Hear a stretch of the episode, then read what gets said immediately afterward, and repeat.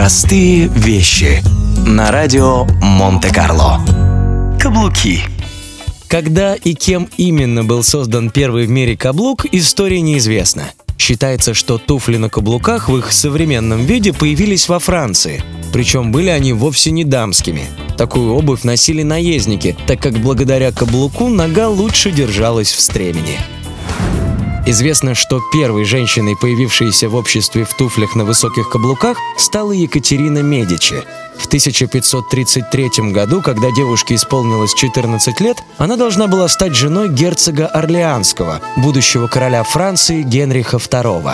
Екатерина была, мягко говоря, небольшого роста, чуть больше полутора метров. Поэтому, чтобы чувствовать себя увереннее при дворе и сразу же обозначить свой высокий статус, она повелела одному флорентийскому сапожнику создать туфли, которые зрительно сделали бы ее выше и при этом сами по себе были бы изящными и элегантными.